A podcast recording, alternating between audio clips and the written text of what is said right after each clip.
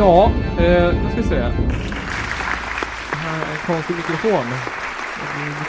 Men, eh, ja precis. Hej och välkomna till det 67 avsnittet av Källarpodden. Som idag består av en mycket het, mycket, mycket passionerad, En passionerad debatt. mycket, he, eh, fler adjektiv, mycket vacker, känslosam, vänskaplig, på gränsen till erotisk debatt. Eh, nej då. Idag kommer SSU och CUF att debattera eh, framtiden för eh, bland annat Hudiksvall, för eh, politiken och för unga. Jag och Nygren kommer att fråga ut dem och ställa dem mot varann. Mm. Eh, det kommer inte bli några sorts, vad var det? S- Träskdykning, Träskdykning. extrem strykning. Nej, nej, något sånt blir det nog inte. Nej. Det blir ingen sån tvekamp som mellan Nej. Kristersson och, och Åkesson. Nej, precis. Nej. Ja men hur känns det att vara här nu då på Källarpoddens omtalade debatt? Jo men det känns bra, Ja, det tycker jag. Vilka har vi med oss nu då? Anton Stark från CUF och Centerpartiet. Ja, Och Wilhelm Kaltes från SSU och Socialdemokraterna. ja. Vad har ni för, har ni några förväntningar på den här debatten? Ja, jag tycker det ska bli intressant att höra. Eh, Ja, Det var länge sedan jag hade en debatt sist nu känner jag, i alla fall med, på hemmaplan. Jag har bara varit i grannkommuner och sådär. Okej. Så det var, det var länge sedan, så det är kul. Ja. Tror du att det blir någon skillnad att ni gör det i en podcast? Med två nötter liksom? Mm, Ja, lite grann. För man har ju inte den här pressen att man har en publik som Nej. tittar på en. Och, Nej, Mm. exakt. så den pressen slipper vi ju. Det, det är ju lite skönt på Ja. ett sätt. Även fast det också kan vara kul. Det Ja. finns ju också en, en, en, en aspekt i att vi kan klippa. Ja, precis. Exakt. Ja, vi får hoppas att det inte klipper för mycket jag tror. Nej, vi kommer nog inte klippa så mycket. Det beror på hur lång tid det tar. Och sådär. Men eh, Mm. ja, hur fan inleder man en debatt Nygren? Uh, ja, det, sjutton vet jag. De säger ju alltid så här. äh, De säger alltid något så här. Och i, Sifos senaste undersökning så visar det sig att den största frågan bland ungdomar är miljö och klimatfrågan. Jaha. Eller hur? Så brukar de alltid Det inleda. är det säkert. Man kan inleda det med så här också att efter den här extremt varma sommaren vi Ja. haft i Europa så kan man ju inte blunda för eh, klimatet längre. Det var fan bättre! Inled med den Och nu. därför ska vi inleda med att prata miljö. Så jävla bra. Eh, ja, om vi börjar med CUF och Anton. Vad har eh, ni för, eh, för eh, tankar kring att, att kring miljön? Mm. Nej men precis som, som ni säger så har det ju varit en väldigt varm sommar både i Sverige och i övriga Europa. Eh, och det visar ju någonstans på att, det, att klimatet inte kan vänta och att det, liksom är, det är allvar nu på riktigt. Och, det, eh, och det, då är det viktigt att vi har en, en miljöpolitik som också ger resultat och inte bara bara är någon typ av plakatpolitik som låter bra utan det måste också hända någonting vilket det inte riktigt gör nu. Nej. Så Vad är det som måste hända då? Men vi måste få ner utsläppen. Idag så börjar de ju öka. De har ju stannat av så de börjar öka istället. Efter flera års nedåtgång och nu efter den här regeringen så har vi en, en fel vändning så att säga. Det börjar gå uppåt istället. Ja. Eh, Wilhelm, gör ni ingenting? Oj, nu tycker jag det har varit smutskastning. Nej jag tycker att det är. Direkt på alltså. Fråga S- SCB, det är de som har gjort undersökningen eller gjort eh, statistiken. Ehm, jag kan faktiskt tycka att Socialdemokraterna inte gör så mycket för miljön. Eh, SSU försöker ju eh, försöker ju ligga på lite grann med att eh, miljön måste att miljöpolitiken måste ändras för Socialdemokraterna. Ja. Men att vi inte gör någonting tycker jag väl ändå inte. Vi gör väl inte så mycket det kan jag säga. ja. Då är frågan, lyssnar inte Socialdemokraterna på SSU då? Uh, Socialdemokraterna, alltså de lyssnar inte alltid på SSU. Jag kan ju inte tycka att, eh, jag, jag tror väl inte att eh, Centerpartiet alltid lyssnar på vad SUF säger. Här. Nej men i många fall så, så tycker vi likadant och, och vi tycker att vårt parti har en bra miljöpolitik och, och det har vi visat i den tidigare regeringsställning också att det, det gick bra. När Alliansen satt i regering så sjönk eh, klimatutsläppen med ungefär 20 procent efter, efter de åtta åren. Idag har de börjat öka istället efter de här fyra åren och det tycker jag det visar ändå på vilket engagemang man har för frågorna och det är en viktig fråga. Ja. Mm. Vad konkret ska vi göra för att eh, fixa, eller för, för att sänka miljöpåverkan just nu som vi har? Vad säger du Willem? Oj, ska jag börja med den? Börjar du? Ja. Jag, jag gillar det här ämnet så jag kan vänta. Som en SSU-are så tycker väl jag att jag inte är riktigt så mycket insatt på miljön. Alltså det är väl mer en Men eh, något som SSU tycker är väl att få ett fossilfritt Sverige till 2030. Ja. Eh, men ändå sänka eh, miljöutsläppen Ja, ja. gradvis. Det går ju inte att få ner det direkt. Hur, se- hur ser ni på skatter och sånt? Eh, att beskatta till exempel olika sorts utsläpp och så. Den är jag faktiskt inte så insatt på där. Nej. Hur SSU och Socialdemokraterna tänker på med beskattning av bensinen. Men, ja bensin och andra bränslen. Ja. Men jag vet att någonting som SSU jobbar för är väl en, kollektiv, eh, en eh, fri kollektivtrafik. Vilket kan göra att eh, vi använder färre bilar. Ja. Och det är någonting som SSU jobbar ganska hårt för. Ja. Vad säger Anton? Jag tycker att så här. Eh, under de senaste, alltså nu, den här regeringen som sitter nu har ju gjort om eh, hur, hur skatterna ser ut på, på, på bränsle, på diesel, bensin och så vidare, på fos- fossilfria, eller fossila bränslen. Ja. Eh, och det man har gjort är att man har ju lagt om det så att det ökar fortare än vad det gjort innan. Eh, För det har ju följt inflationen om jag inte tänk, minns helt fel. Okej. Eh, och då skulle det öka det successivt men nu har man snabbat på det och det gör ju att vi har de här jättehöga priserna på diesel och bensin och så. Ja. Och det är ju, inte- det är ju inte det bästa drivmedlet men vi har ju ett, en, en landsbygd som fortfarande är beroende av det och kommer måste vara det ganska många år till. Eh, och det, ju, det blir ju inte hållbart att man, man höjer så pass mycket. Eh, men där handlar det någonstans om att man måste lägga in incitament. Alltså man måste göra saker som verkligen gör skillnad Ja. på riktigt. Folk kommer fortsätta måste köra bilen i Jämtland ändå. Det kommer, det kommer alltid vara, t- kanske 4-5 mil till förskolan. Det kommer ju inte kortas av liksom bara av ett byte regering. Liksom. Eh, så det handlar ju om att man måste lägga in en morot till, till människor att byta bil till exempel. Ja. Att man ska, vi har ju ett bonus malus system som det heter. Att man, man får en, en bidrag för om man köper en, en miljövänlig bil och man, så samtidigt har man höjt skatten på den som är miljöfarlig då för att man ska få incitament att byta bil. Men den menar vi att den vill vi höja till 100 000 istället för 60 000 som det är idag. Eh, Just för att visa att det är så viktigt att man kan byta bil och ställa om. Eh, Så det är ett, ett sånt konkret exempel. Men Ja. även grönt avdrag, att du ska kunna montera en eh, ladd, en laddstation hemma, du ska kunna montera solceller och få avdrag direkt på fakturan. På samma sätt som du har en, ett rotavdrag idag fast för klimatinvesteringar. Okej.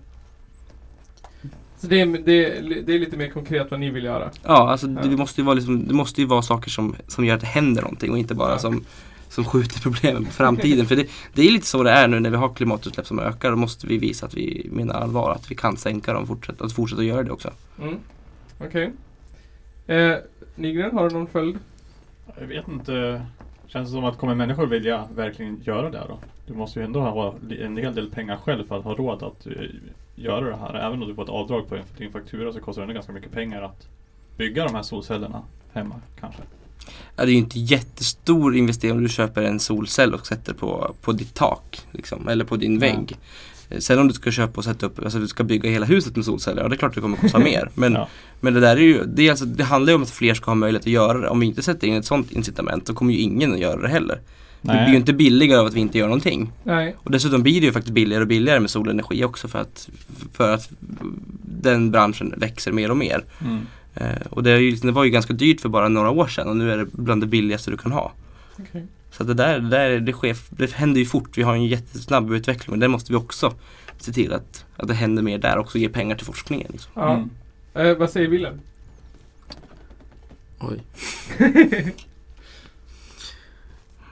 Ja, det här med solceller är väl en bra idé.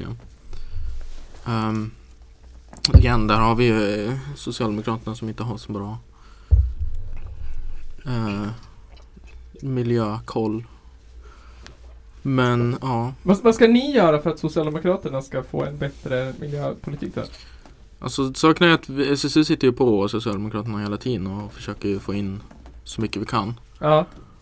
Eh, vad vi behöver göra är väl att bli större, få en större röst i Fast ni är ju ett av Sveriges största ungdomsförbund.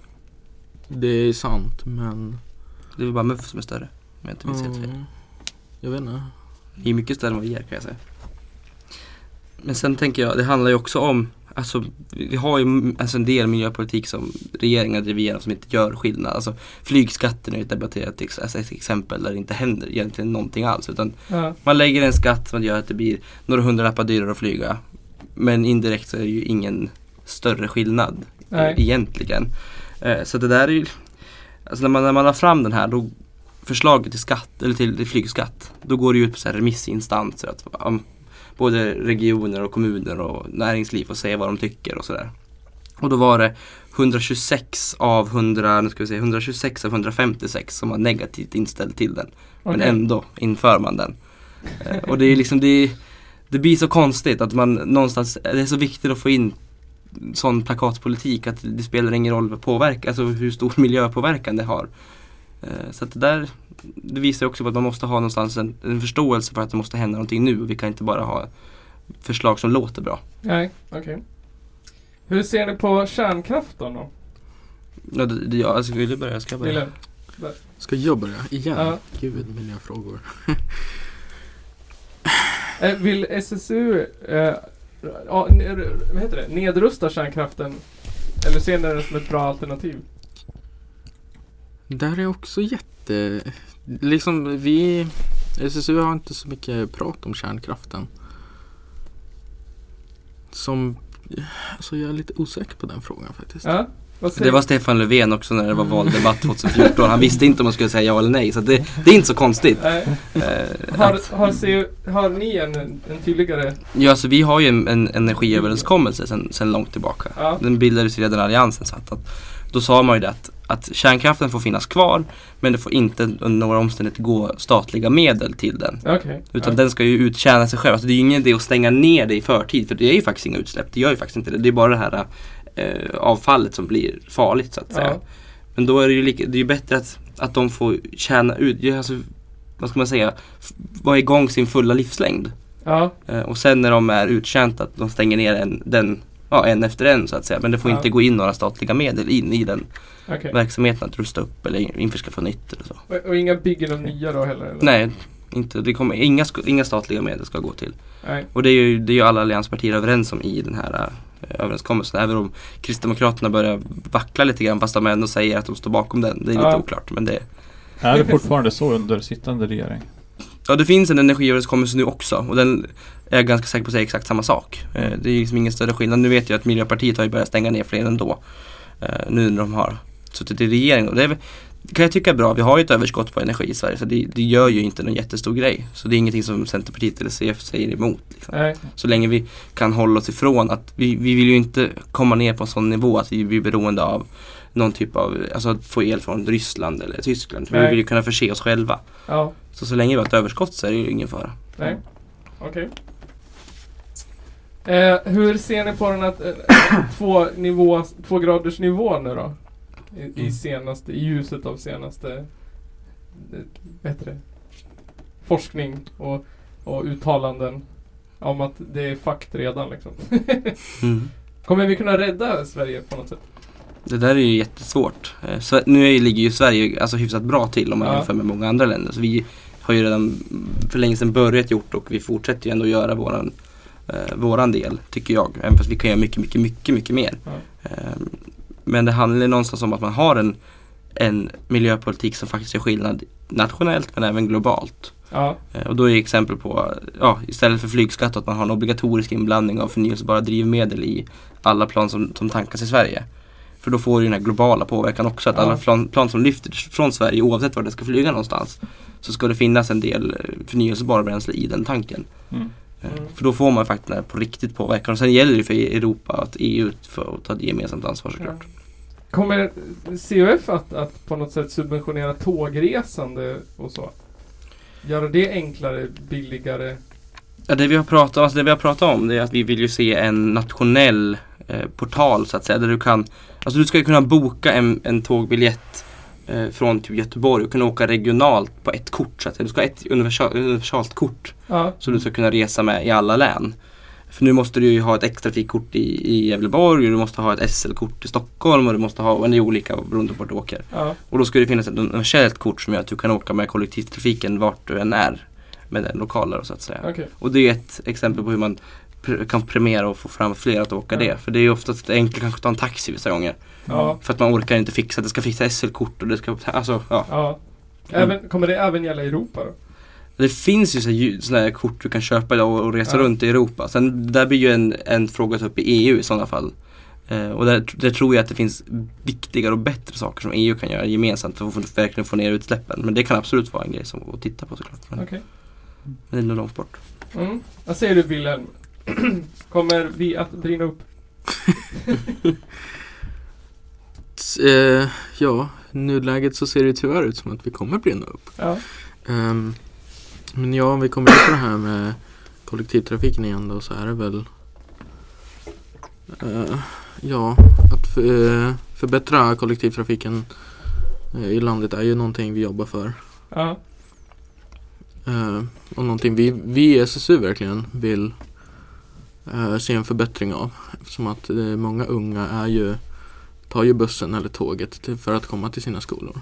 Mm. Så att eh, förbättra den är ju Det är ju både bra för miljön och bra för unga. Ja. Hur ser ni på eh, gratis kollektivtrafik? Det är väl egentligen höra SUF, ni tänker? Ja, vi tycker att det är en regional fråga för det första. Det handlar ju någonstans om alltså vilka prioriteringar man gör. Någonstans blir det ju fel om du går in och säger att nu blir det gratis kollektiv, kollektivtrafik året om för alla unga. Då blir det ju mer så här, ja, men du behöver, det är ingen idé att tar cykeln utan du kan ta bussen istället.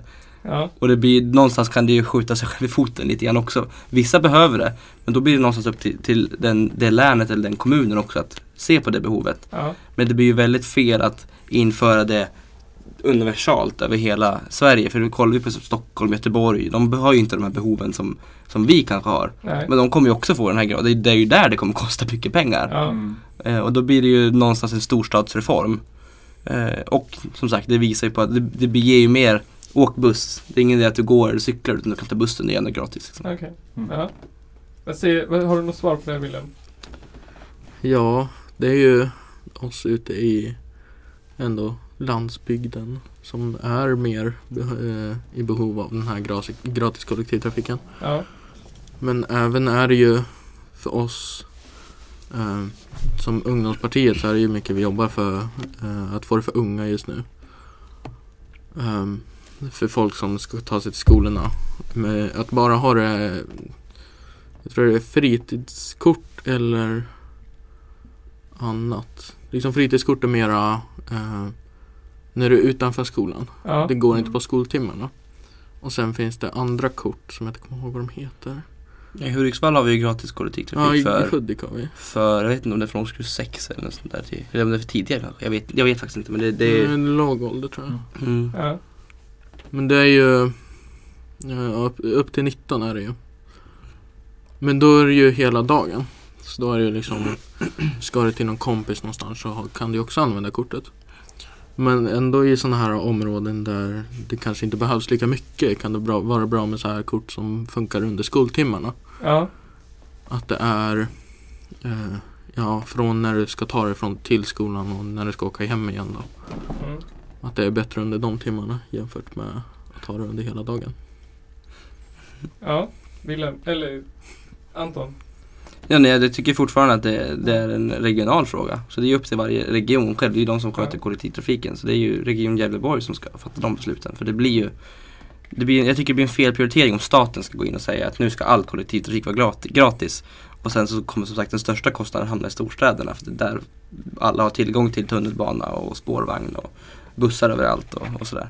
Ja. Så det blir ju liksom en väldigt skev fördelning. Vi har redan en dålig fördelning om man kollar på vad landsbygden får kontra vad, vad städerna får. Så att det, jag tycker inte man ska ösa på ännu mer pengar på den bågen. Liksom. Okej. Mm. Suveränt. Där kan vi sätta punkt för miljö.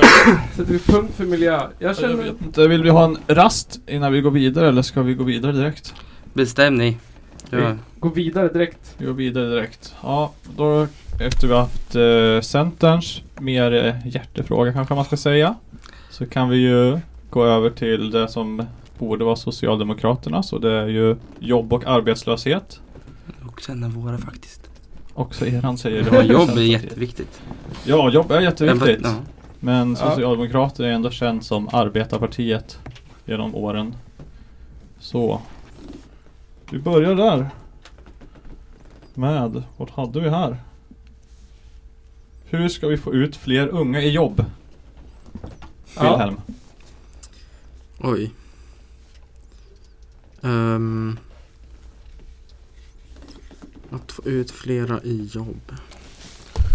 Vad SSU tänker är väl mera Nu blir det väldigt regionalt eller mer eh, nationellt än hur vi tänker kommunen i alla fall. Men det är väl mera att eh, utbildningen har en stor eh, påverkan på vilka jobb du får. Ja. Och att vi jobbar mycket med eh, den utbildningen du får. Och eh, den utbildning du kan ta för att få de jobben du vill ha. Ja, Vilken Ja. utbildning Mm. tänker du på då? Är det gymnasienivå? alltså vi Eller- har ju mycket eh, Ja, vi jobbar väl mycket på gymnasienivå men även eh, eh, högskola och eh, CUL eller eh, ja, annan vuxenutbildning som du kanske måste ta om du inte klarar av det. Eh, eller behöver eh, läsa på någonting mer. Att vi, att vi tänker att eh, utbildningen är det som faktiskt får eh, folk att kunna få det jobben de vill ha. Ja. Okej. Vad säger Anton? Ja, jag som är lite hostig också. Nej men alltså så här. Eh, det, går ju, det går ju en liten skiljelinje mellan Socialdemokraterna och, och den borgerliga sidan genom när man pratar utbildning. Att de, den vänstra sidan av Socialdemokraterna vill ju att, att eh, dels var det prat om att gymnasiet skulle bli obligatoriskt ett tag. Vilket inte har hänt, vilket jag tycker är bra. Men sen också att man skulle ha högskoleförberedande, att alla program ska vara högskoleförberedande. Vilket också är, inte heller är så bra enligt mig. För att det blir ju, alla, är inte, alla vill inte vara akademiker. Kort sagt. Ja. Vissa vill gå en, en yrkeslinje och vissa vill gå en högskoleförberedande linje. Ehm, Men där har vi, eller inte, inte CUF, men partiet har ju föreslagit tillsammans med Alliansen att man ska införa en tvåårig yrkeshögskola till exempel. Eh, Där man liksom just får, för att få ut människor i jobb. För vissa är inte taggade att fortsätta tre år till. På Nej. till exempel en yrkeslinje eller högskoleförberedande linje. Eh, Och då menar vi att en tvåårig yrkeshögskola i, i de branscher där det verkligen är brist på människor, inte lärare utan för det behöver ju högskoleförberedande på. Men Mm. i de yrken så att säga som det går i en yrkesutbildning av bör vi ha en tvåårig yrkesutbildning för att få ut folk snabbt i ar- arbetsmarknaden. Sen är det väl vissa som, som har kommit hit eh, som, som flyktingar eller ensamkommande som också skulle behöva komma snabbt ut eh, och få jobb för att de ändå är så pass, de kanske är 18 år, 19 år och kan gå den här utbildningen och snabbt komma ut i, i arbete. För det är, det är nog så vi, vi dels får igång en integration men även får, ut, får en bra arbetsmarknad för de, för de yngre också. Att de får en möjlighet att komma ut snabbt. Mm. Det tror jag är jätteviktigt. Men sen har vi ju, alltså det är ju nationella men sen finns det ju kommunala också. Och där införde jag, alltså Centerpartiet och eh, det är en av våra hjärtefrågor med Alliansen och Miljöpartiet som satt eh, förra mandatperioden i, i Hudiksvall. De sjösatte då ENIG som det heter.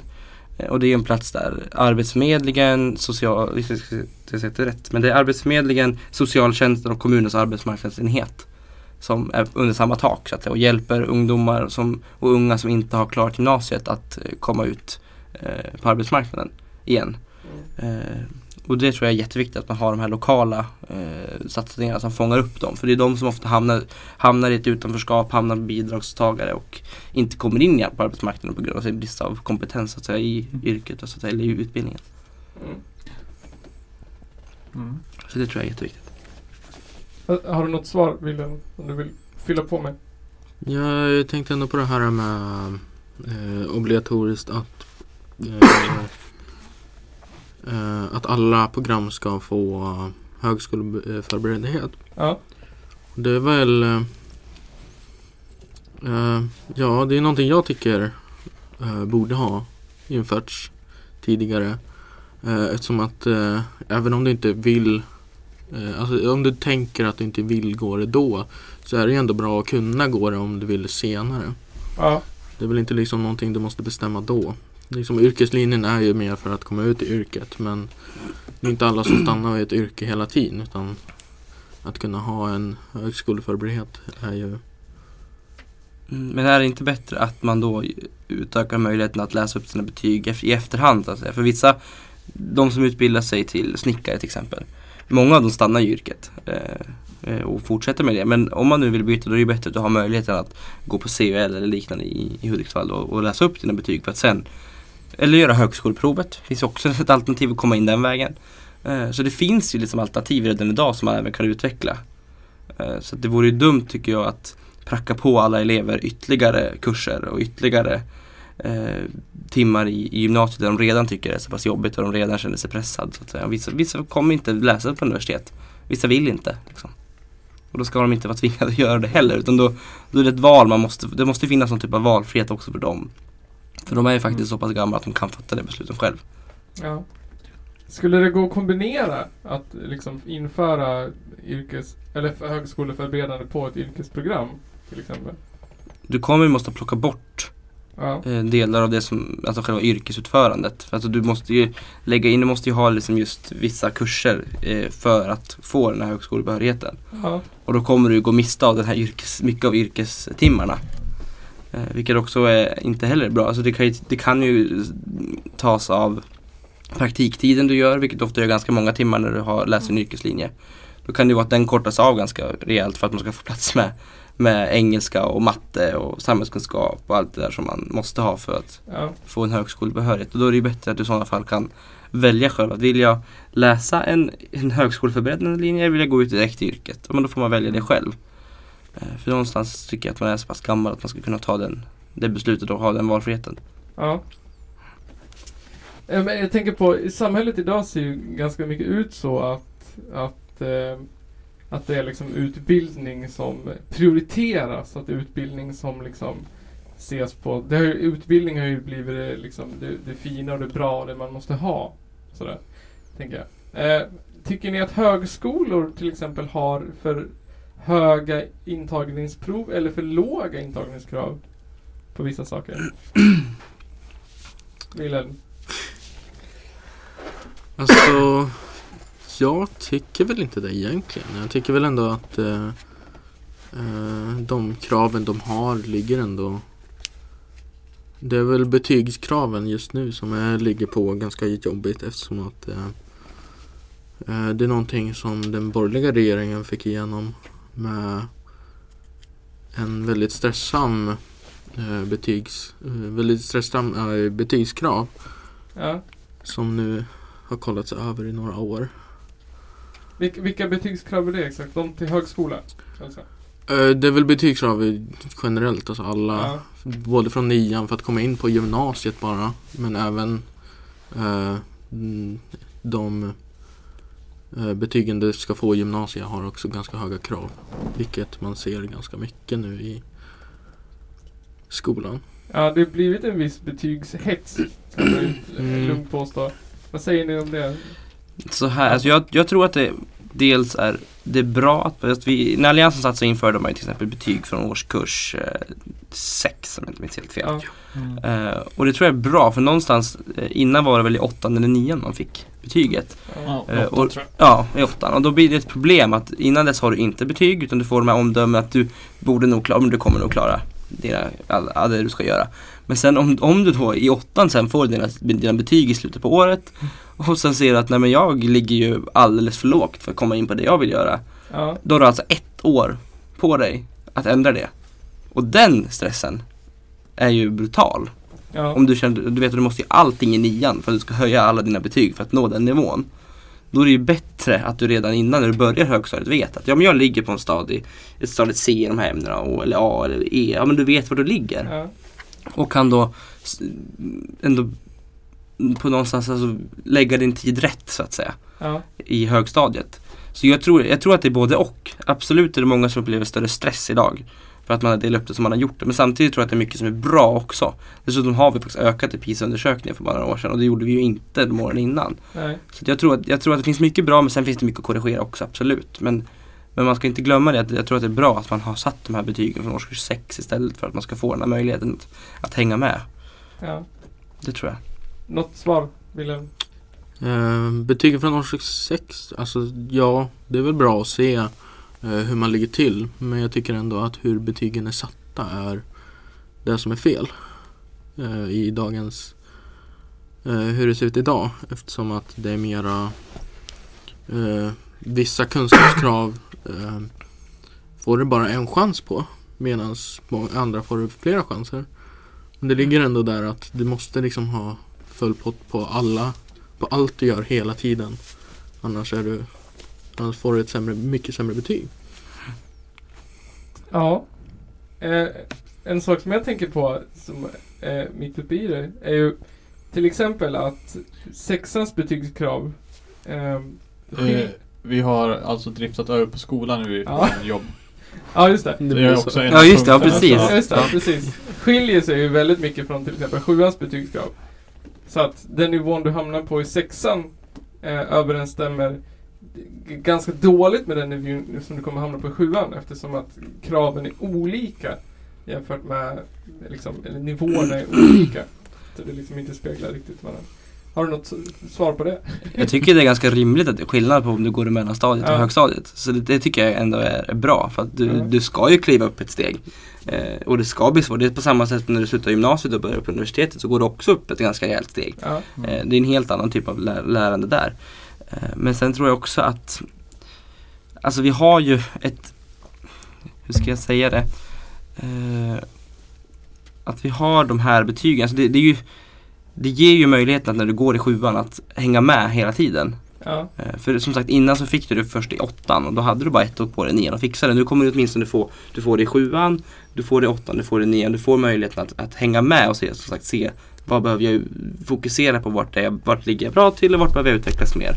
Eh, För det hade ju till exempel jag själv, nu var jag i gymnasiet men det är samma sak där första, andra, tredje året. Eh, Jag började till exempel på ett D i svenska, sen på ett C året efter och sen slutade jag på ett B sista året. Alltså man märkte vart man måste lägga sitt fokus.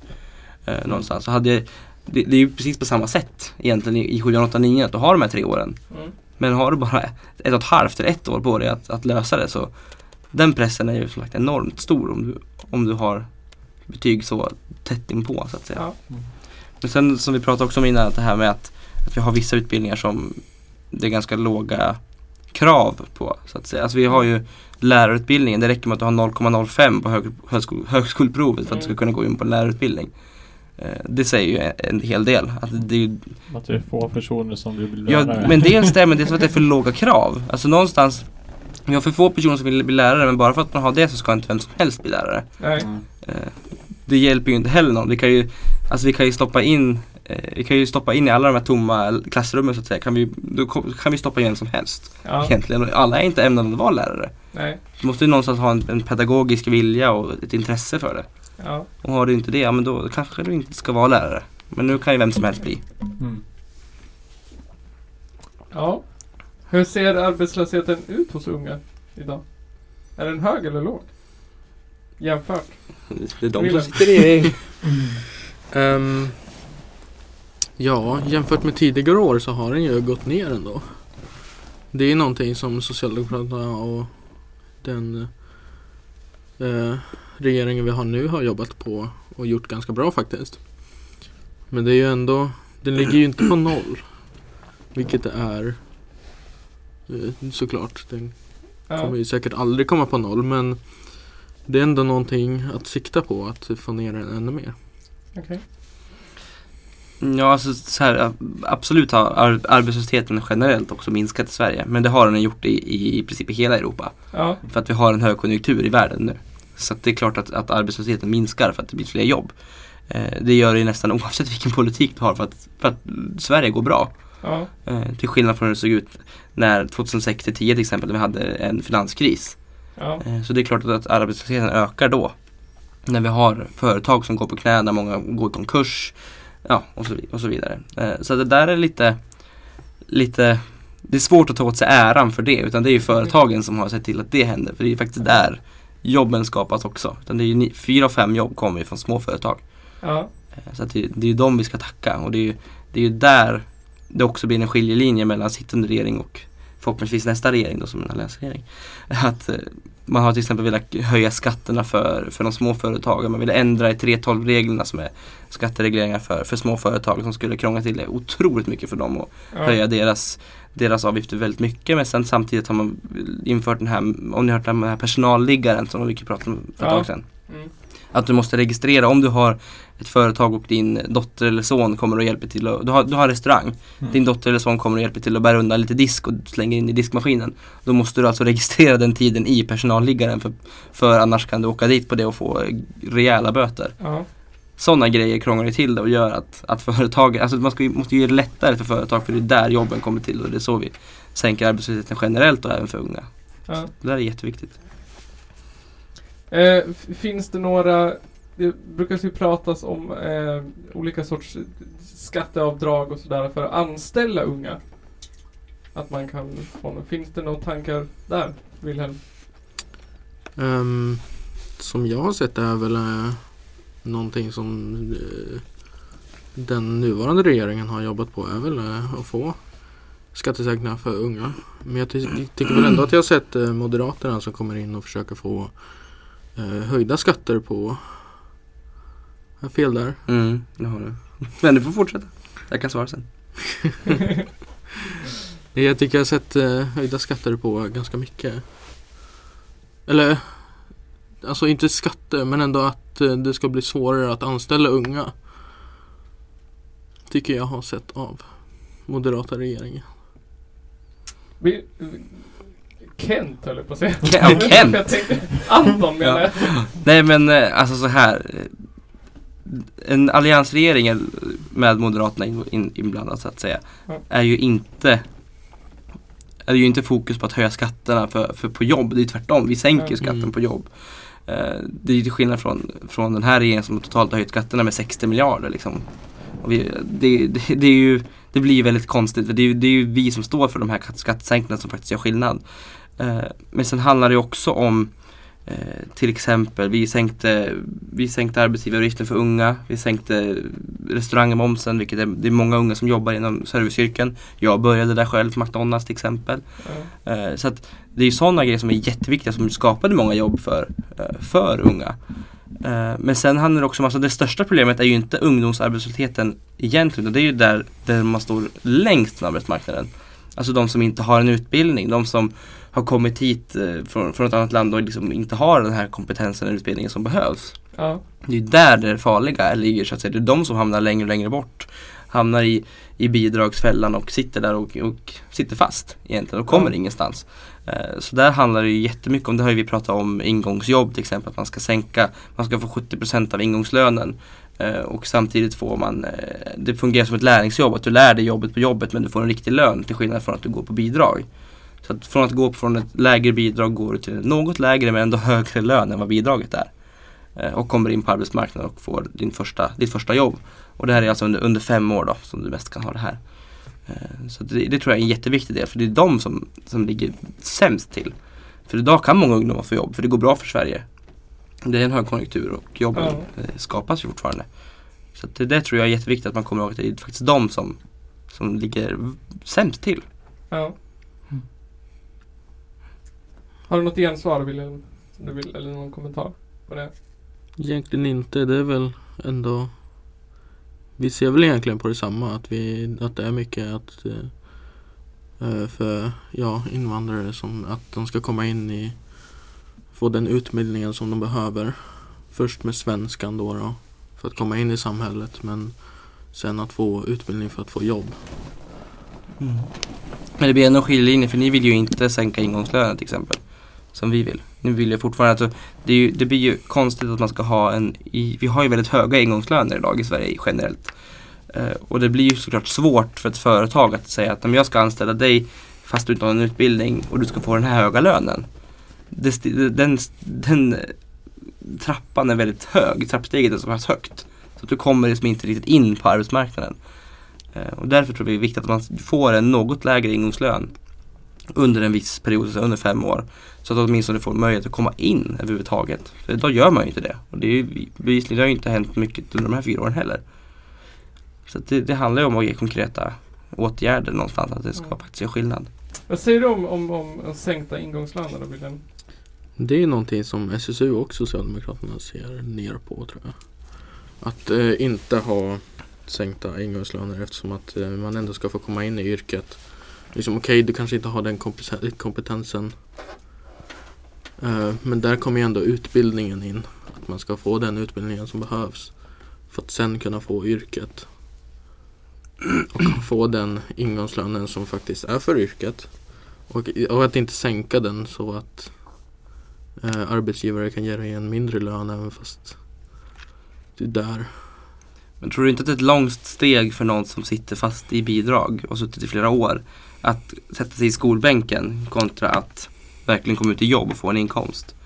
Det blir ju, det, det, jag tror att det är svårt att få dem som, för de som sitter där, de kan ju idag gå till skolan redan och, gå, och läsa en utbildning, göra högskoleprovet och komma in på en utbildning. Det går ju redan idag. Men man gör inte det. För att man, dels många är säkert skoltrötta, många är inte Många vill inte gå i skolan men, men finns möjlighet att få ett jobb så kommer man ju säkert vilja ta det istället. För det är, det är ju ett, du får ju verkligen en inkomst på riktigt. Mm. Är det några specifika yrken ni tänker då eller är det alla överlag? Nej, det här får man ju kolla på. Det här ska ju vara i till exempel alltså mer enklare jobb till exempel. I Sverige har vi lägst andel enkla jobb i, i hela Europa. Eh, och enkla jobb är ju alltså jobb som inte kräver någon jättehög utbildning. Ja. Eh, så. Men det finns flera yrkes, yrkes eh, roller som, som vi har brist på och som, som de här människorna skulle kunna ta, ta en, en plats i. Eh, men att det är för höga ingångslöner idag. Mm. Eh, och vi behöver sänka, sänka ingångslönen något. Som sagt, du får fortfarande 70% av din, din ingångslön.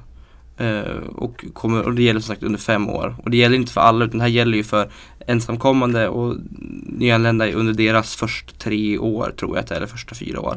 Och sen gäller det för unga under 25 år utan, utan gymnasieutbildning. Eh, så den, den är ju, det, är ju, det är ju en ganska smal grej men det är riktat mot de som, som står längst från arbetsmarknaden. Men hur ser man till att det inte blir ett sorts utnyttjande då? Att arbetsgivare kan anställa någon i lägre lön i fem år och sen kicka personen och ta en ny liksom. Alltså det som kommer vara, om, om någon nu skulle göra så till exempel, då, att, Ja. om, att de tar in någon under fem år, fem år är ganska lång tid, Ja. ska vi komma ihåg.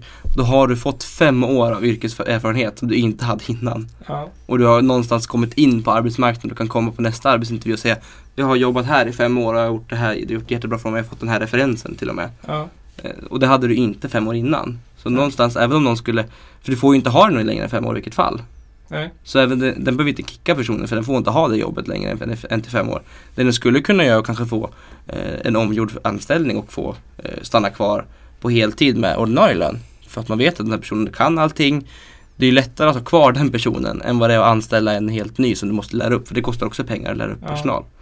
Mm. Eh, Så att jag tror att många gånger kommer de få stanna kvar också. Men de får inte, får inte ha en anställning längre än fem år. Nej. Hur många gånger tror du arbetsgivaren är villig att höja lönen med 30%? Ja men det är det det handlar om. Alltså, då, någonstans måste du räkna in på, på totalen. Att du har en person med fem års erfarenhet inom ditt, ditt företag. Eh, och fem, år, fem års erfarenhet är ju värt ganska mycket pengar. Mm. Eh, för det kostar det, det tar arbetskraft av dig att lära upp en ny eller två nya. Eh, så att du måste också räkna in den tiden som din övriga personal kommer måste lägga på att lära upp den här personen. Och då kan det många gånger vara nästan enklare att bara göra om anställningen. Men som sagt, det är upp till arbetsgivaren. Men oavsett, då har du fortfarande fått fem år erfarenhet och du har kommit in på arbetsmarknaden och har troligtvis kanske till och med en referens och du har ett CV som, som ändå innehåller jobb. Ja. Till skillnad från innan när du inte haft ett jobb alls. Så Ja. att, eh, Wilhelm, Har du någon kommentar? Svar? Måste processera allt han sa först. Jag ber om ursäkt för att jag pratar för mycket. Nej, men det var väl bra sagt. Ja. Är ni för ett, en sån reform? Liksom sänkning? Vi är ju inte det. Nej. Varför är ni inte det? Jag tror mer att det är... Jag vet faktiskt inte riktigt hur det ser ut på den fronten. Nej. LO är väl emot, säger jag. LO med eh, kollektivavtalen. Mm. Mm. Hur, hur strider det mot kollektivavtalen? Alltså någonstans har vi, när vi lyfte upp de här frågorna från första början att det borde finnas en anställningsform med, med, med lägre ingångslön. Ja. Då skrek ju LO högt. Eh, Ja. Så att det bara dånade i hela världen, höll jag på att säga. Hela Sverige. Men allt eftersom så har de ju också börjat vända sig lite grann och börjat inse att jo men det här kanske är bra, det här kanske behövs. Ja. Eh, Så de börjar ju bli mer och mer positiva till det. Eh, Och i första hand så, så är det ju bästa om parterna själva kan komma överens om det här såklart. Mm. Men eftersom att de, många har varit, inte velat gjort det för att de vet att, att ja men alltså att ja, det här är ganska kontroversiellt i Sverige för vi har inte jobbat så någon gång tidigare. Eh, Så tror jag att vill inte parterna göra det så kan det, då krävs det att man har en, en, en lagstiftning på det, en lagstiftad arbets, eh, anställningsform. För vi måste ändå komma till bukt med de här problemen och även se till att de här som står långt från arbetsmarknaden kommer in. För det är ju, och speciellt de eh, som har kommit hit som ensamkommande eller som invandrare som har, stå, har stått långt bort väldigt länge. Ja. Har vi några exempel på andra länder som har testat det här och där det har fungerat och visat sig Mm. Ty- bra. Tyskland har ett liknande lärlingssystem som fungerar bra. Till exempel. Och Tyskland är ju ganska förhållande likt, förhållandevis likt Sverige. Vi jämför oss många gånger med dem ändå. Mm. Eh, Så det, det, vi kan kolla på dem till exempel. De har mycket bra som vi borde göra faktiskt. Men ja, det är bland annat det. Bland annat det. Ja. Okej. Eh, jag tänkte på det här med att skaffa sig en utbildning så man kan få jobb och så. Eh, den ekonomin man har då det är ju studielån. Mm. Som man hör är det ju många som kan dra sig för att dra på sig stora lån liksom. Och sådär. Och, och kanske väljer att eh, söka mindre lån eller söka bara lånsdelen och skippa bidragsdelen och sådär. Har ni några liksom, tankar kring, eh, kring studiebidragen och hur man kan liksom, reformera om dem eller hur man kan göra det på ett bra sätt? Eller någonting ni vill förändra? Jag börja? Mm. Ja, eh, nej men så här. Eh, Sverige är ju ett bra land egentligen, för, alltså man ser till att vi får de här studiebidragen och vi har gratis utbildning och, och så vidare och så vidare. Eh, dock är vi ju det land som det, det faktiskt lönar sig sämst att utbilda sig i. Vi är det land där man har nästan högst studieskuld när du Ja. är klar. Och det är ju på grund av att det är så dyrt att leva i- i Sverige. Det är dyra lägenheter, det är hyra, det är dyr mat, det är, det är dyra kläder. Alltså allting är dyrt i Sverige egentligen. Ehm, och det där, det där är ganska svårt. Nu har ju regeringen höjt studiemedlen under den här mandatperioden. Ehm, och det kan man väl tycka vad, vad man vill om. Ehm, vi har ju ga- ganska höga studiemedel innan dess ändå. Jag går ju själv på studiemedel som Ja. jag pluggar. Och det fungerar ju bra. Och jag tycker att vi jag tror att det är svårt att reformera om det faktiskt. Det är ett bättre sätt än vad det, än vad det ser ut idag faktiskt. Ja. Men, eh, men det, absolut behöver man ju titta, titta över det. För det är ändå inte hållbart att vi har de högsta studieskulderna. Liksom. Nej. Det är någonting du får, nej, du får ju släpa på det ganska länge. Ja. Mm. Willem? Det är ju sant att vi har höga eh, studiebidrag just nu och att regeringen höjde det var ju eh, som privatperson var det jättebra. Ja. Men eh, ja, eh, det här med studielån det är ju vi ligger ju ganska bra till där med hur eh, Alltså delen studielån är väl inte lika stor som i andra länder Utan vi har ändå en ganska låg eh, i eh, hur studielånen är eh, Så att ja jag vet väl inte riktigt vad jag ska säga där. Nej. Skulle du vilja höja studielån eller bidragsdelen eller finns det några sådana tankar? Alltså jag tror väl ändå att eh, just nu så ligger det väl ändå ganska bra. Den höjdes ju nu för att eh, eh, gynna eh, yngre och kunna göra mer saker på fritiden eller kunna mm, leva bättre. Ja. Men ändå tycker jag att den just nu ligger ganska bra. Man tycker som en student skulle det alltid vara bättre med mer pengar. Men liksom, politiskt inte, sett. vad ligger eh, bidragsdelen på nu på ett studentlån? Eller på studielånet? Det är ganska högt. För jag vet när jag pluggade då var det typ 3000 någonting. Men hade Max. du fullt då eller? Ja, ja. Nej, det måste vara mer. Vilken då? Kan Ja, det men- vara så stor skillnad? Bidragsdelen ligger på 2800 nu har väl Ja. den höjts till 3000 någonting antar jag. 3000 Mm. någonting. Men- Ja, det var fanns ingen låg. Ja men till, ja, Men jag får för mig, Jag kommer alltså- inte ihåg vad den låg på. Jag vet att lånen låg på 6 någonting. När jag hade studiebidrag. Då, 6 och 8 kanske. Och sen var resten bidrag. ja, lånet låg på typ 7 någonting. Har jag för Ja, mig. Alltså 6 och 9, 7 6, tusen. ja någonting. Ja. För att jag tror att utan alla tillägg jag hade så var fullt på 9 någonting. ja, det är det. Ja. Eller var det. Och det är Ja. högre idag kan jag Det är säga. högre idag? Ja, det är det. Okej. Innan den här höjningen gjordes. Nu är det Ja. ännu högre. Bidragsdelen eller låndelen? Eh, bi, alltså du har ju, du hade ju, om jag tittar på vad jag får ut så får jag ju ut mer än vad det du sa nu. Ja, Eh, och det är ju innan den här bidragsdelen höjdes. okej. Så att du skulle ju få ytterligare 300 kronor. Så det, det där är på två sätt tycker jag. Jag tyckte att det var högt innan. Eh, sen är det absolut de som behöver mer pengar men samtidigt så har vi ju en väldigt Vi får väldigt mycket pengar. Ja. Och det kostar också pengar att genomföra sådana här grejer. Som vi, och det är ju sådana grejer som vi kommer måste dras med också. För det att det är ju ingenting. kan, att det har flyttats en del av lånet till bidragsdelen. Och det vet jag faktiskt inte. Ja. Nej, jag tror de la till det. Jag tror att de la till det bara i, alltså du fick en Mm. höjning, att du får mer pengar. Okej. Eh, Men jag tror att det var i bidragsdelen man gjorde det. Men det är ju fortfarande Det är ju bra att vi kan låna pengar men det är sådana här satsningar som jag har gjort nu Det är ju ingenting du bara höjer och sänker efter regering som du vart fjärde år utan det här är ju något som kommer hållas Och det är pengar som, som vi kommer fortsätta måste lägga på det och det är Absolut vissa kanske behövde det men jag tycker fortfarande att vi har ganska höga studiemedel redan innan och vi har som sagt väldigt höga idag.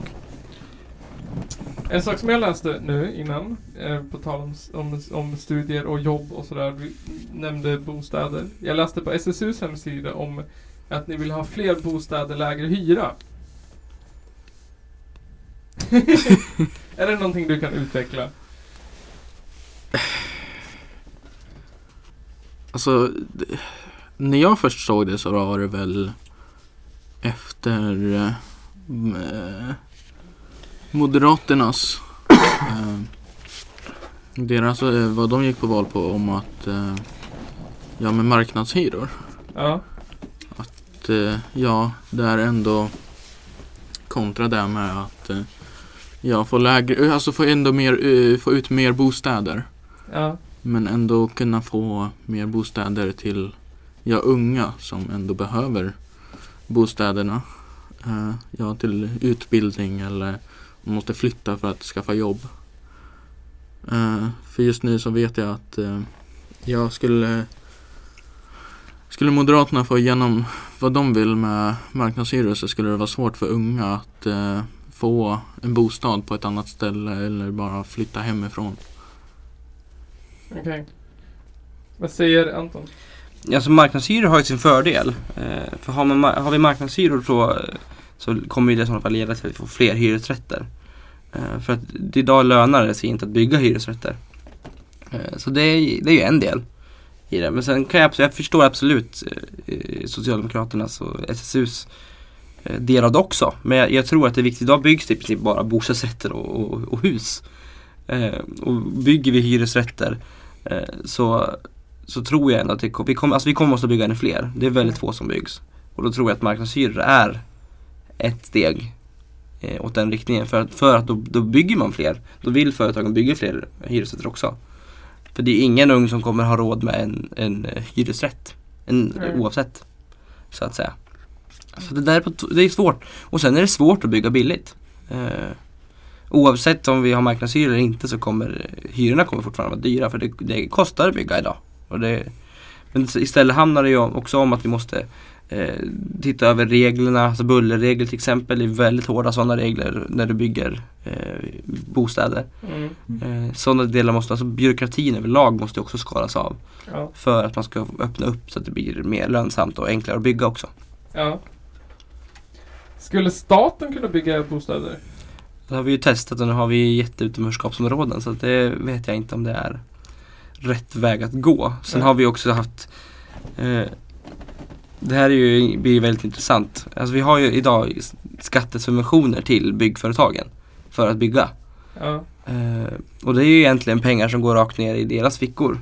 Ja. Eh, och det här krockar ju lite grann med, med Socialdemokraternas eh, ja, utmärkta eh, krig mot, alltså mot typ friskolor eller Ja. privata vårdcentraler för att de tar pengar. Men det är ju tvärtom, alltså om man kollar på det tvärtom så ger ju staten direkt subventionering till byggföretagen som går direkt ner i deras plånbok. Okej. Och där kan man prata om stora pengar som bara försvinner men det pratar man inte om utan det är, det är vårdföretagen och skolorna och specifikt vårdföretagen man attackerar de kvinnodominerande yrkena. Men byggnadsbranschen som är mansdominerad den får gå med vinst med statliga medel. Men det, så det där är ju lite, för att vara en feministisk regering så är det lite undligt kan jag Ja. tycka. Vad säger du Willem? Det där var något jag inte visste. Mhm. Du kanske ska bli CUF-are istället. du är så välkommen. Det är sant att ni har jättebra politik kan jag tycka. Men Tack men nej tack skulle jag säga. Nej men eh, ja Jag tycker väl ändå att eh, det här med ehm, Om vi ska komma in på välfärden Ja. byter ämne igen. Så är det väl ändå det med vinst i välfärden ligger väl ändå mer att eh, de avdragen som de privata skolorna eller eh, sjuk, alltså så här, eh, sjukhusen gör med att kunna få så mycket vinst de kan Ja. jämfört med alltså jag är inte så insatt i byggnadsbranschen. Här. Det är ingenting vi pratar om någonsin typ. Det är väl, alltså, vi pratar väl om liksom Men det är ni som mer, subventionerar. få in mer ja, bostadsrätter och hyresrätter ändå. Men ja, Byggnadsbranschen. Är det byggnadsbranschen. som behöver ses över? Nej men just de här subventioneringarna bör ju ses över. Alltså, det blir ju väldigt fel att, man, eh, att staten subventionerar dem och att det, där är det okej att det hamnar rätt, rätt ner i fickan utan några egentligen större svårigheter.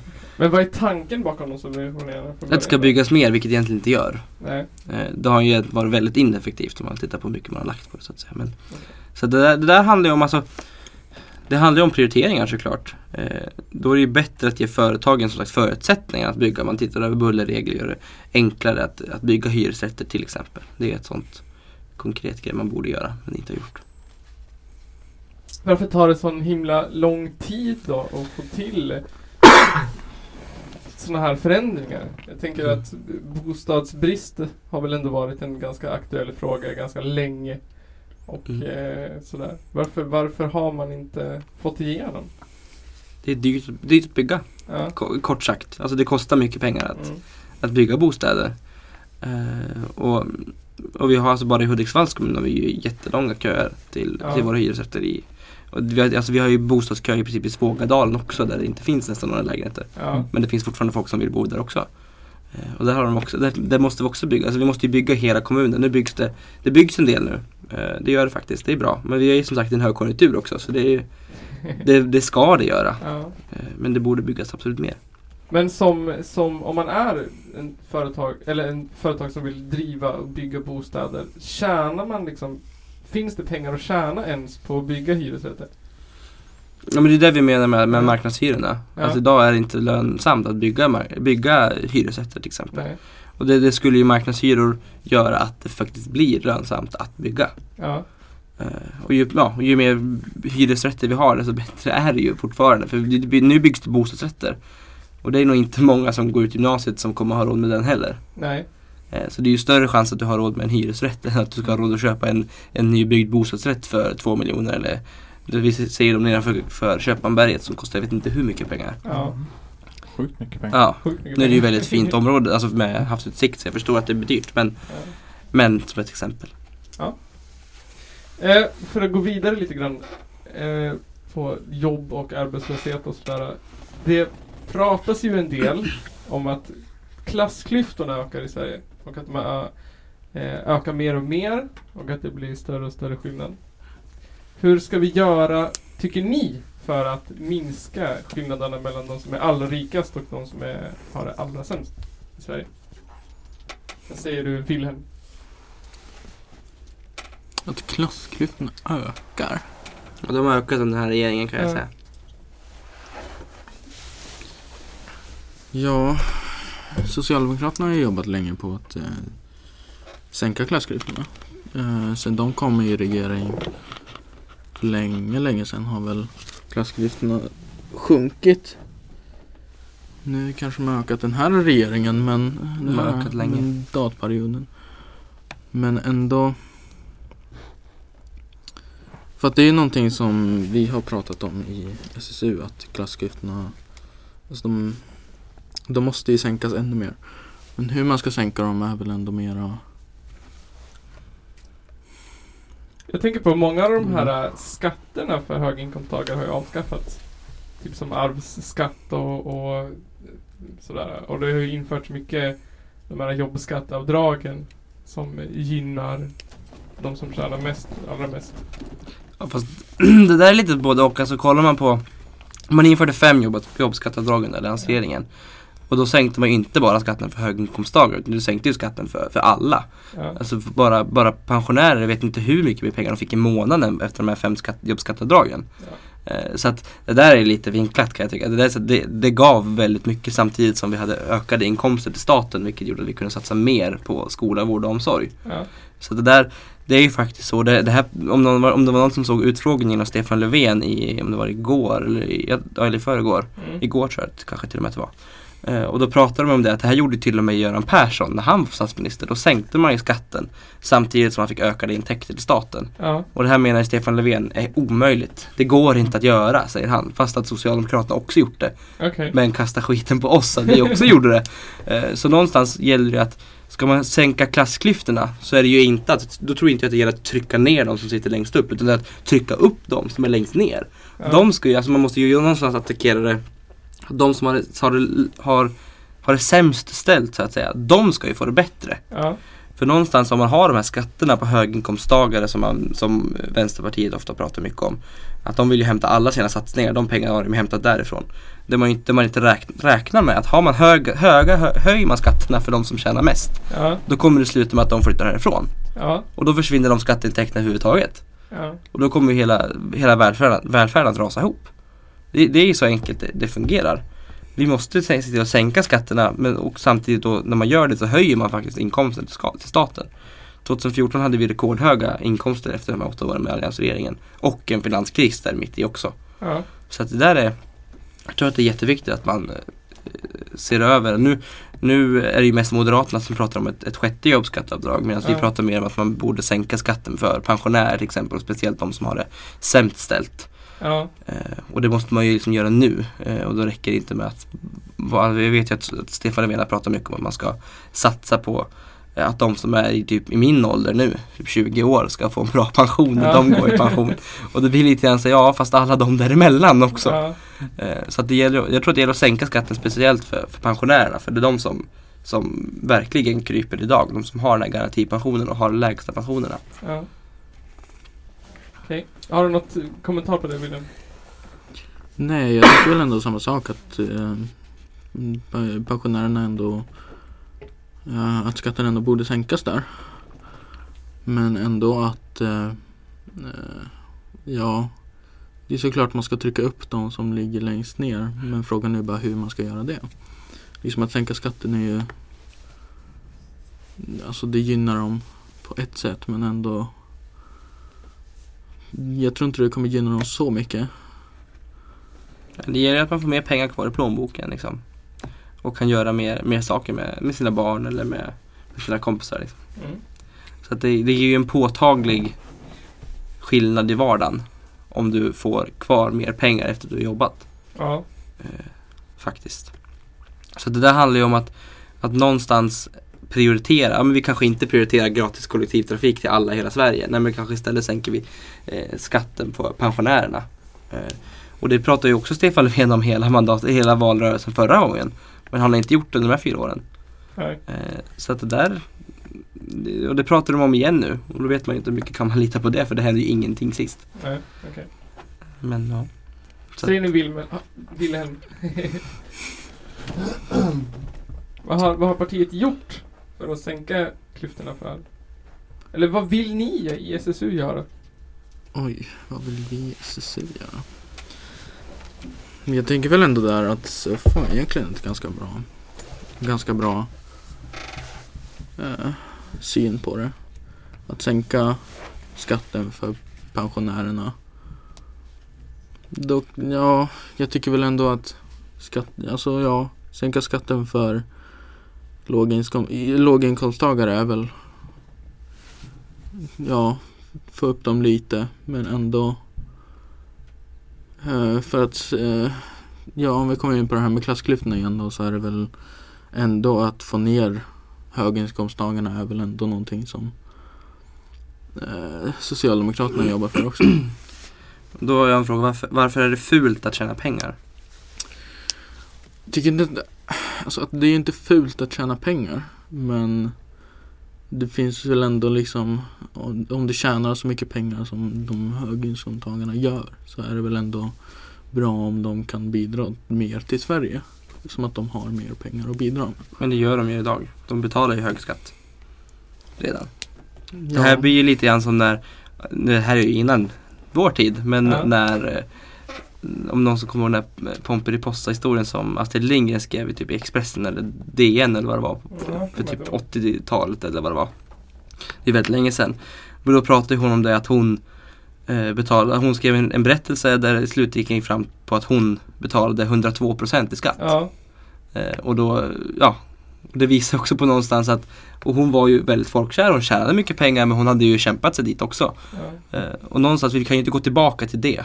Utan vi måste ju någonstans hitta det här moderna att höjer man skatten för alla hög, höginkomsttagare gång på gång på gång då är ju det en indikation på att nej men det går bra för dig eh, och det kanske inte är så bra utan då, då måste du betala mycket mer. Eh, och det slutar ju med att folk inte stannar kvar i Sverige utan då flyttar man istället härifrån. Då flyttar man ju till, till länder där det är lägre skatt. Där man, där man ändå kan tjäna pengar i och lägga ner sitt, för de kämpar ju dagligen. Det är inte så att de bara sitter och, och hovar in. Utan de har ju jobbat sig, de allra allra flesta har ju jobbat sig hårt upp för att få den där lönen.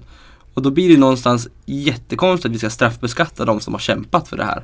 ja. Eh, Men abs- alltså absolut, vi ska ju inte ta bort skatten för men, vi, men vi sänkte skatten under alliansregeringen både för dem men även för, för låg och med, medelinkomsttagare och även för pensionärer. Ja. Och, och, men jag, jag tycker att fokus ska ligga på att sänka för, för pensionärerna men jag tycker inte vi ska höja skatten för, för de övriga. Utan då är det viktigt att höja skatten på till exempel miljöfarliga eh, kemikalier och utsläppen istället. Mm. Har du något sista Wilhelm som du vill säga? Nej, jag tyckte det där var jätte, alltså det var ändå ett bra, bra sagt där. Mm. Okej. Eh, det sista på jobb här tänkte jag. Eh, det har gjorts försök nu i Finland har jag för mig om eh, eh, medborgarlön. Och det har ju kommit vissa forskningar om, om hur människors lycka ökar i och med ekonomisk trygghet och att man kan eh, att man kommer ut lättare i, i att göra någonting meningsfullt med livet om man har en trygg basinkomst. Och så. Hur ser ni på medborgarlön, eh, basinkomst och så? Är det någonting... Jag vet inte riktigt hur försöken i Finland har gått. Eh, är det så? Vad säger ni? Är det någonting ni vill införa? Vill du börja? Ska jag börja? Nej, alltså, jag tycker att det är ganska svårt det där med, med medborgarlön. Jag tycker det ska bli intressant att se vad, man kommer fram till i Finland. Ja.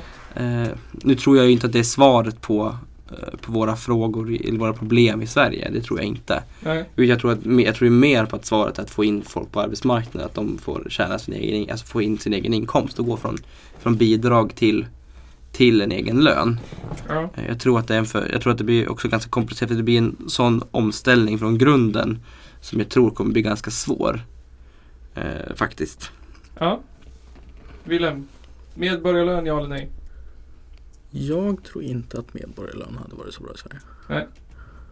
Ehm, liksom det. Att vara ärlig så har vi liksom skämtat runt lite om det i SSU. Ja. Några kompisar så här. Men jag tror inte det är någonting som skulle funka i praktiken. Mm. Sen tror jag också så här att om man skulle införa en med, alltså medborgarlön Ja. då är det ju otroligt många tusen personer som skulle sluta jobba för att man Mm. har den här medborgarlönen. Ja. Vilket innebär att statens finanser går, går under i princip. Ja. Och vilket innebär att vi inte skulle kunna göra satsningar på miljön som vi måste göra. Det är ett, en, en grej. Okej. Eh, vi måste ju fortfarande ha de här statliga finanserna och kunna, kunna göra de här investeringarna för framtiden. Men de kommer vi inte kunna göra om vi har den här medborgarlönen. För att de, många skulle sluta jobba och skulle, vi skulle förlora miljarder på det. Okej. Eh, så jag tror, in, jag tror inte att det är hållbart i längden. Eh, men jag tycker det skulle vara intressant att se vad Finland gör av det. Men jag tror inte att det är rätt väg att gå. Okej. Så nej från båda sidor? Mm. Ja. Okej. Vad säger du Nygren? Är det dags för en kisspaus? Jag tycker vi ska ta en paus ja. Öppna, Ja. släppa in lite luft där. Känner det jag också. Och eh, Så tar vi... sträcka på benen. Fylla på vattenflaskor kanske ni vill göra, jag vet inte. Precis. Vi köpte ju bara en. Kanske ska köpa En var. Ja, det räcker. Ja. Är ni med på det? Yes. Då tar vi en kort paus.